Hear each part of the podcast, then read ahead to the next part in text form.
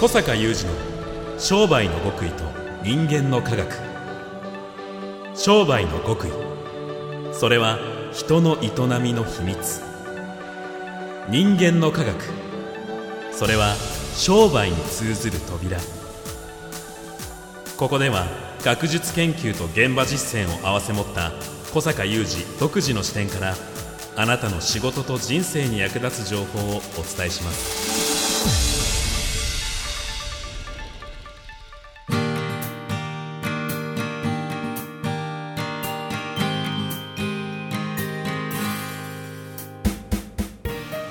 こんにちは小坂雄二です。こんにちは宮田悟です。2023年12月28日の番組です。ということははい。今年ももう最後の放送となりまして。ですね。はい。小坂さん毎年恒例の毎年恒例の、はいもう何年やってるんだって感じでしょうね。感じですけども。はい。今年を振り返っての一文字。一文字。はい。今年もいろいろ激動でしたけれどもそうですね。表せられますでしょうか？はい。表しましょお願いします。うはい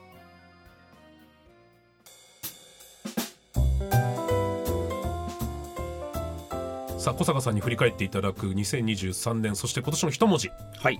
何でしょうか？今年はですね、えー振り返りますとはい。列。列？劣化の列ですね。踊るの字ですか？踊るの字ですね。純烈の列ではなく？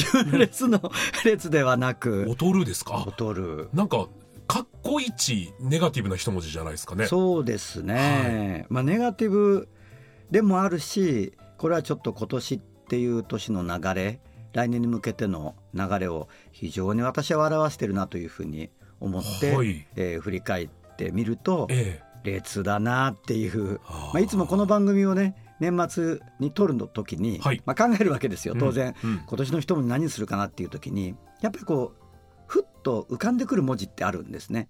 あ。自分の頭の中に。なるほど。でそれは直感的にまず浮かんできて、やっえぱどうしてそのこ文字が浮かんできたのかなってそこから考えてみると、はいや確かに今年ってこういう年だったよなみたいなうん。ところがあるんですよ。で実はですね2023年の初めに、はい。い、わゆる今年の一文字やるじゃないですか、はい。年初にね。はい。でその時に「書く」「つかむ」っていううんうん言葉をあの申し上げたと思うんですね。うんはい。でそれは何なのかというとあの大雑把に意味を言うとこうもうその古い社会がどんどん崩れていくんだと、うんうん。でその崩れていくものの中でもこう次の時代にとって大切なものっていうのはこう浮かび上がってくる。うん。そういう多分一年になってくるのでこの浮かび上がってくるものがあのこれまでも大切だったしこれからも大切なものだったり、うんうんこれからより大切になるものだったり新たに大切になるものだったりっていうことなのでそれを掴んでいこうねっていうようなニュアンスだったじゃないですか。はい。なんだけど、はい。なんだけど、はい。浮かび上がってきたんですよ。うん。2023年今年。はいなのにこれをつかまずなんか崩れていく方向に劣化していってる社会だなあっていうなんか非常に何とも言えない思いがねーこの1年私はあちこちあまあ例によってさまざまな私分野にあの関わってるのでうん。さまざまな分野でさまざまな社会現象を見聞きする中で非常に思いましたようね。ん残り3日はあとどんな気持ちですいかやいやいやいやなんだけどこれはい。非常にポジティブな話につながっていくのですが、はい。まずその列。で最近この番組でも私が最近社会学的に研究しているその劣化社会っていうテーマについてはい。お話をしたこともあると思うんですけども、やっぱりこのせっかくこの時代の大きな変革期にあってそして今後より一層とかねさっき申し上げたような意味で大切になっていくものが浮かび上がってきてるのに、うん。なんかこれをつかまずなんかこう崩れていく方向に流れていってるもんだから、はい。世の中私から見るとねん。全体が、そうするとなんかその劣化していってるわけですよ。うんうん。社会が。はい。で大事なものっていうのは例えばあのよく最近ワクワク系マーケティング実践会の会員さんにも言うんですけど丁寧な仕事とかね。はい。もう丁寧な仕事ってこれからどんどん価値が高くなっていく。あの人の手がかかってるとか、うんうんあの非常にその長年築き上げた技術とかがないとできないとか、うん。そういうのってやっぱり時間もかかるしね、うん。パパパッとなんか AI とかあるいはテクノロジーで代替できるものであればむしろテクノロジーの方が効率いいんだけどどうしてもテクノロジーで変えられないうん。ものっていうのは、そういうものが例えばあるじゃないですか、うん。うん。そうするとその領域って貴重なので、はい。価値上がってくるというところが例えば浮かび上がってきてるわけですよ。うん。うんあどんどんどんどんこうデジタル化していくねと。これはまあこれで私はまあ情報学の博士でもあるし、はい。どちらかというと時々誤解を生んでるんだけどどちらかというと、えーいわゆる世に言う DX 賛成派なんですね。はい。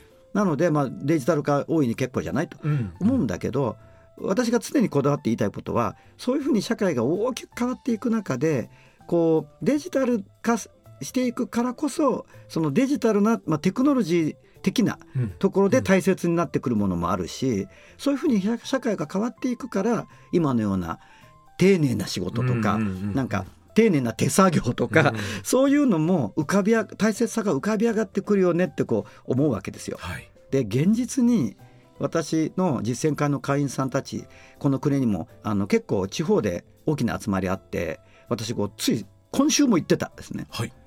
でものすごくこう会員さんたちのお店とか会社が今モテてるんですよ、うん。お客様に。うん。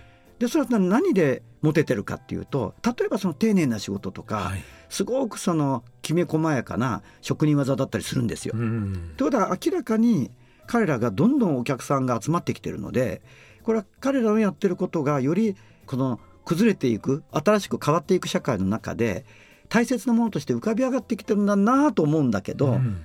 なんだけど世の中をもっとこう高い、えー視点からふ俯瞰してみるとあんまりみんなやってないっていうかね。んそうですね。あのちょっと僕の最近感じてたモヤモヤを結構小坂さんが一言で言語化してくださったのかなと思ったのは、うんうん。まあ、一応そのなんとなくインフルエンサーみたいなことを僕やっているんですけれども、はいはい。もまあうご立派な、はい、何十万人もフォロワーがいると毎日のように同様の問い合わせが来るんですが同様のそれは何かはいっていうと、結構困窮しているお店からうちの商品を譲りますのでとかあとうちの商品を半額で売りますのでどうにかして宣伝してくれませんかね？っていうようなあお願いが来るんですね。で気持ちはわかりますし、うん。あの頑張ってほしいなとは思うんですけれどもなんかこう全然ね生意気なことを申し上げるつもりはないんですが見ず知らずの僕にねそれをお願いしてる多分いろんな人にそれを送ってると思うんですけれども、うんうんそれをやってる間になんか別にやることあるんじゃないかなっていうのは辛いなと思いながらも感じてますね。宮田さんまさにそこなんですよ。はい、まさにそこ。でもちろんそういうインフルエンサーの方と組むとかその SNS マーケティングをやるってことも大切なことではあるんだけども、はいまず例えばその飲食店なり、うん。その食品扱ってるようなところであればその品質を高めうん。そしてその品質の価値をちゃんと伝えそしてまずは今来てくださってるお客さんが確実にファンになって次も来ていただけるようなそこでの振る舞いだったり、はい。その後のアクションまあ手前味噌ですけどまさに私どもの実践会で会員さんに教えて会員さんたちが実践していることそのものですよね、うんうんそしてそれが本当にお客様から支持されて、うんうん非常に経営が安定しているのでそういうことだと思うんですよ。でそういうお店だったらあのちゃんとアンテナのあるインフルエンサーだったら行って勝手に宣伝するんですよね。そうなるほどねそうなんですよそういうものですよね。はい、そうなんです。だからまあ必ずしもとは言わないけども本当に先ほど宮田さんおっしゃったようにこういろんなインフルエンサーに頼んでわーってやったりなんか SNS マーケティングの極意とかこうね学んだりそれは悪いとは言わないけど、うん。そこにものすごく多分エネルギーとか時間を割いちゃって、そしてもしかすると自分が作ってるものの質が落ちてたり、うんうんうん。もう寝る時間も惜しんでねそういうことやったりすることによってなんかちょっと疲れてて、はい。その店頭での接客が少しこうおろそかになってたり、うんうん。っていうことがあるんじゃないかな。いやむしろそういうことがあるねという声が非常に今年聞かれたんですよ。うんうんうん。まあ例えばうちの会でいうとサービス業が多いのでそのサービス業仲間のこう現状なんかを彼らから聞いたりあるいはその友人知人から今まで行きつけだったレストランとかホテルとかまあ様々。はい。なんか久しぶりに行ってみたら味が落ちててとかでもめちゃめちゃインスタをやってるんだよねそのお店とかね、うんうんだけどなんか全体的に味が落ちてるのと、うん前はもっとこうよく気がついてドリンクのこととかあの次のあのドリンクどうですか?」とか来てたのに呼んでもなかなか来てくれなかったりとかうんが起きてるんですね。はい辛いな一番 一番大切なところが劣化していく。うんうんうんで繰り返し言うようですけどもちょっと違う角度で言いますけれどもあのそこが劣化してもそういうなおこうデジタライズされたようなねマーケティングを駆使していくことの方が大事な時代に入っているとすればそれはそういう劣化していってもお客さん来ると思うんですよ。はいだけど現実にはそうではないんですね。はい全くやっぱ逆のことがうん起きている。うんうんだからこの状態っていうのがまあデジタル化が悪いわけでも何でもなかったり、うん SNS がどんどんこうやってマーケティングのねこう表舞台に使われるようになってきている現状。っていうか SNS マーケティングなくしてね商売やれるのかみたいな論調になってるはい現状が悪いわけじゃないんだけど、えこういった新しい社会にどんどん移行していく中で今ずっと申し上げたような劣化が進んでしまっている。えうん。でこれは私逆に言うとテクノロジーの専門家からもそのこういうことその状況を憂えてますっていう、うんやっぱお話が聞かれるんですよね。やっぱ例えば AI の私が親しくしてる開発者なんかでも AI をより人間が使いこなして AI に任せるとこは任せられたり効率を上げていって全体のその生産性や創造性を上げていくためには人間の強いところをうん実はしっかり伸ばしていくからこそ AI との競争共同で作っていくパラダイスが訪れるのに何かこう今いろんな企業に AI 開発とか開発支援で関わってるとなんか人間の方が劣化してるんですよね。なるほど。ていう、うん。そうするともう全部 AI が指示したことをやるなんかこう駒みたいに人間はならざるを得ないし、うん。実は AI って前この番組でもお話ししたような気がするけど気づくこともできないしやっぱり適切な命令が与えられるからこそのうん。テクノロジーなので、うんぱりそこは人間の力ってことに本当はなってきてるんですよと。うんいうことをやっぱり開発研究されてる最先端の方がおっしゃるわけですよ。でもなんか違う方向へ行ってるんですよね。かいうんいろんな企業今行ってるんですけどみたいなねう。んこれはちょっと問題だと思うんですよ小坂さんっていう。うんまあ、どんな技術もやはり確かな信頼関係と確かなサービスと確かな技術とそういうものをさらに便利にするものあそうそうそうそうそうそう。であるべきっていうことですよねやっぱりね。突然人間同士の関わりだった人間社会がなんかね1年2年で全く新しい社会文化社会慣習になりましたみたいなことはないわけで、うん。あのカフカの変身じゃないけど、はい。朝起きたら虫になってましたってことはないわけで、はい。人間はさ変わりますよ。うん。やっぱり50年100年後には分からないよ。うん。もっと人間とデジタルってくっついてるかもしれない。はい。だけどやっぱりこの1年私が見聞きしたり会員さんの現場から届く報告を見ているとやっぱりこう例えば自分の大事な家の販売仲介をねある大手さんに任せたらずーっと報告は来るんだけど全部システムから来るのでうん信用できなくなってこちらに変えたいと思ってきましたみたいなことがまあ起きてるわけですよね。でも聞いてみるとものすごく丁寧に報告は来てる。はいはいはいはいでも私が担当ですって最初に名刺を渡したその人は担当ですって名刺を渡して以降その人からのパーソナルなメールもなく、うんうん。電話もなくうん。大事な家の仲介を頼んでるのに訪問もないと、うんうんうん。それでもうどんどん不信感が募って、うん。しかも売れないいしやそうなんですよね。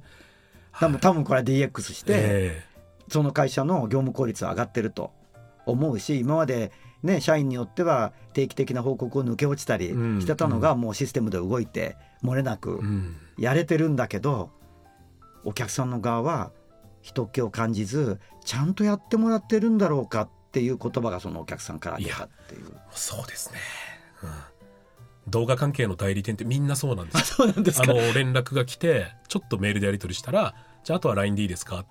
でその会社の LINE なのでもう私は一体誰と話してるんだろうみたいなあざらにあるのでいや嫌なんでちょっと話させてくださいみたいなことがまず僕は挟むんですけれども。で向こう側では分業されたりもしているしそれがまたねそういうシステムの中では推奨されたりもしてるからね、まあ、最初のコンタクトはもうコンタクト専門でやんなさいとかね、うんうんうんでうん。そのこと自体は私は否定しないんだけはいかります、うん。やっぱり人間の社会が急に失われていくわけではないので朝起きたら虫になってるわけじゃないですから、えええやっぱりこうどうやってその AI の研究開発者の方々が言うようにもっとハッピーな競争共にテクノロジーと共に人が作っていく社会にどうすればなるのかっていうとこだと思うんですよ。じゃあもう年始と年末で今回セットみたいに考え直せますね、まあその通りです。劣化してるからもう一回掴み直そうねっていうそうなんです。だ明るい、ですね来年はうんうんとても私はそういう意味では明るいと思うので、はいまたあの年始の一言で、ある意味この続きといいますか、ええええ。やっていきたいと思いますけれども、はい。まあこの2023年を振り返ると想像以上に劣化が進んでるなと、進んだなこのまま劣化していくとあらゆるところで問題が起きあるいはお客さんが離れていくなというね、はい。えー印象を持った一年でございました。肝に銘じて来年掴み直します。ぜひ。ありがとうございます小坂雄二の商売の極意と人間の科学。ここまでのお相手は小坂雄二と三代田悟でした。それでは皆さん良いお年を。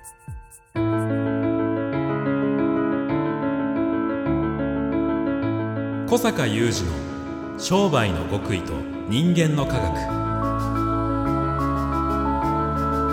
Presented by オラクル